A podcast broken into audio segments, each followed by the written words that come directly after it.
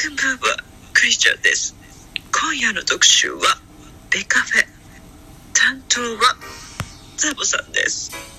ザボです。ベカフェことベースボールカフェキャン中世は多彩なゲストをお迎えしてお届けするベースボールトークバラエティのポッドキャストプログラムです。ぜひ聞いてくださいませ。えー多彩なゲストをおもてなしおもてなしの番組ですねありがとうございましたそれではまたボンソワーレ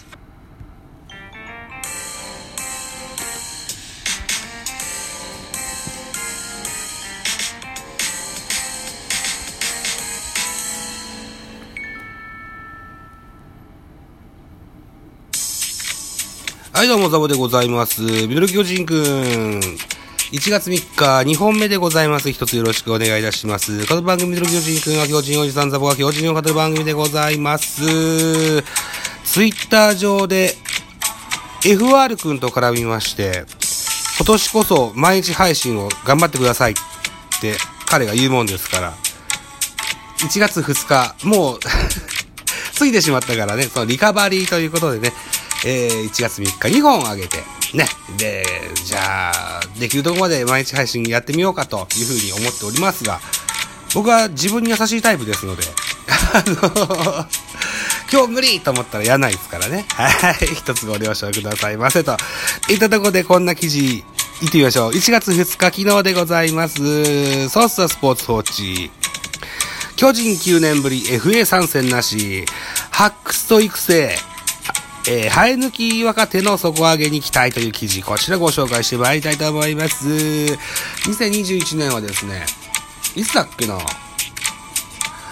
あのー、1月だったか、2020年の末だったか忘れましたけど、FA といえば巨人と、原監督はおっしゃってられましたが、今年、今年というか今シーズンは FA 参戦、なしと。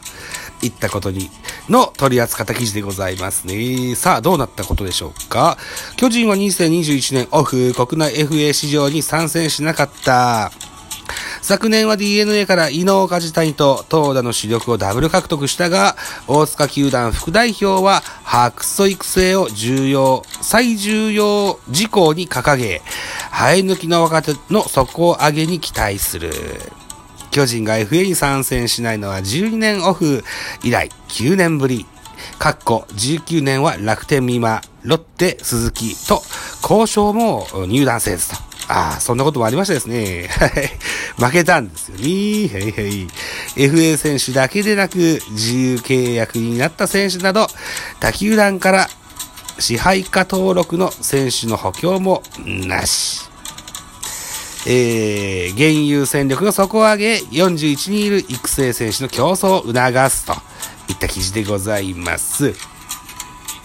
他球団からはですね、オリックスバファローズから鈴木という投手、そして勝俣という内野手獲得しておりますが、両名とも育成の契約といった形になってございます。はい。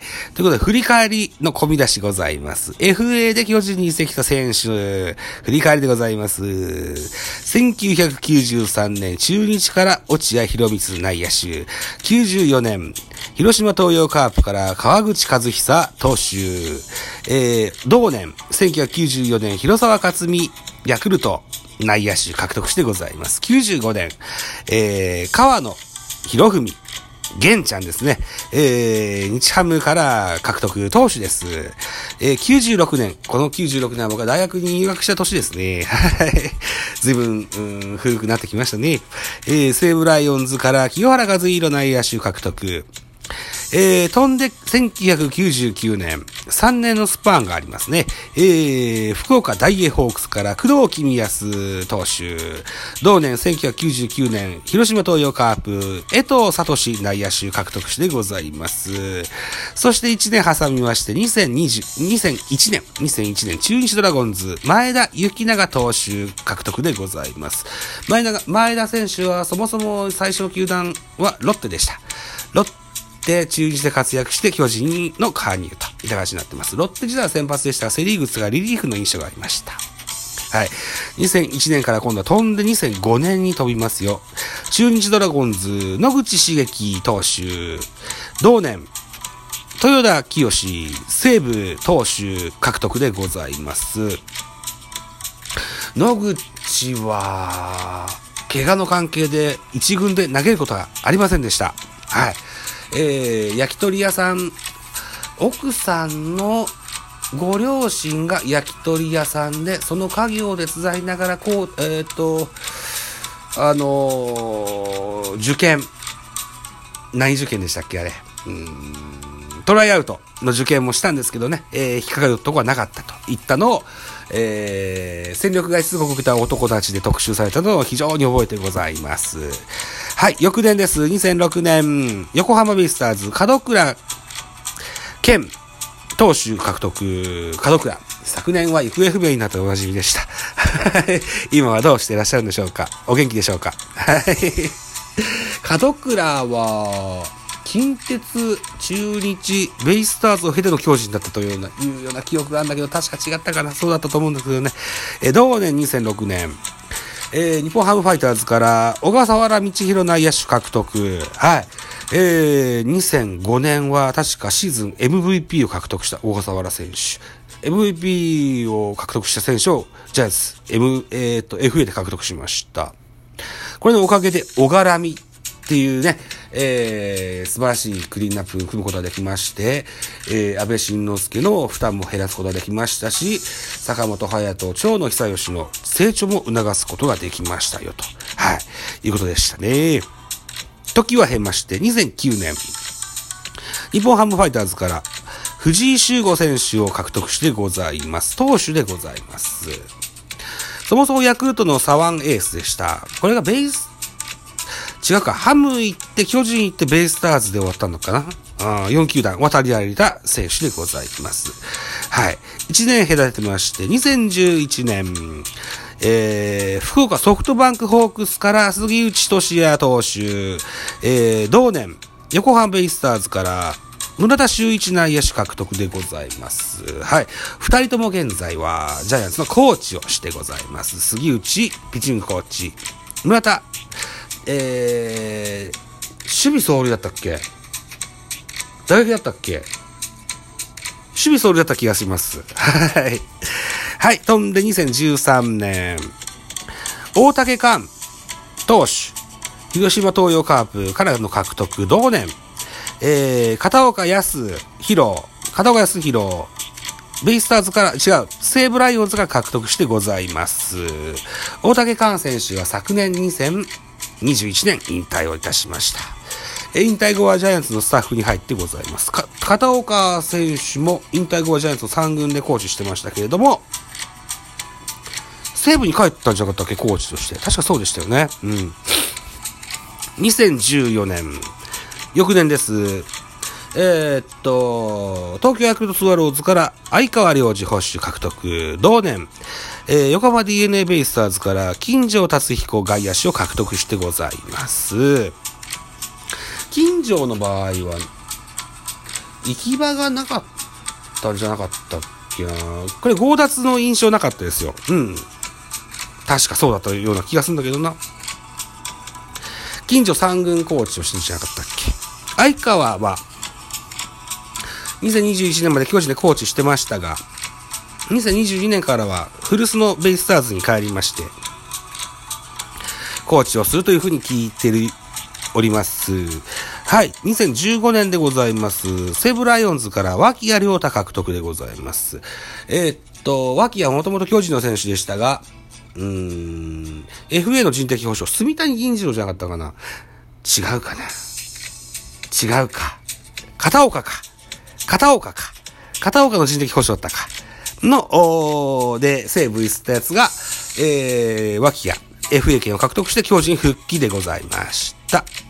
2016年は3人 FA 選手獲得してございます。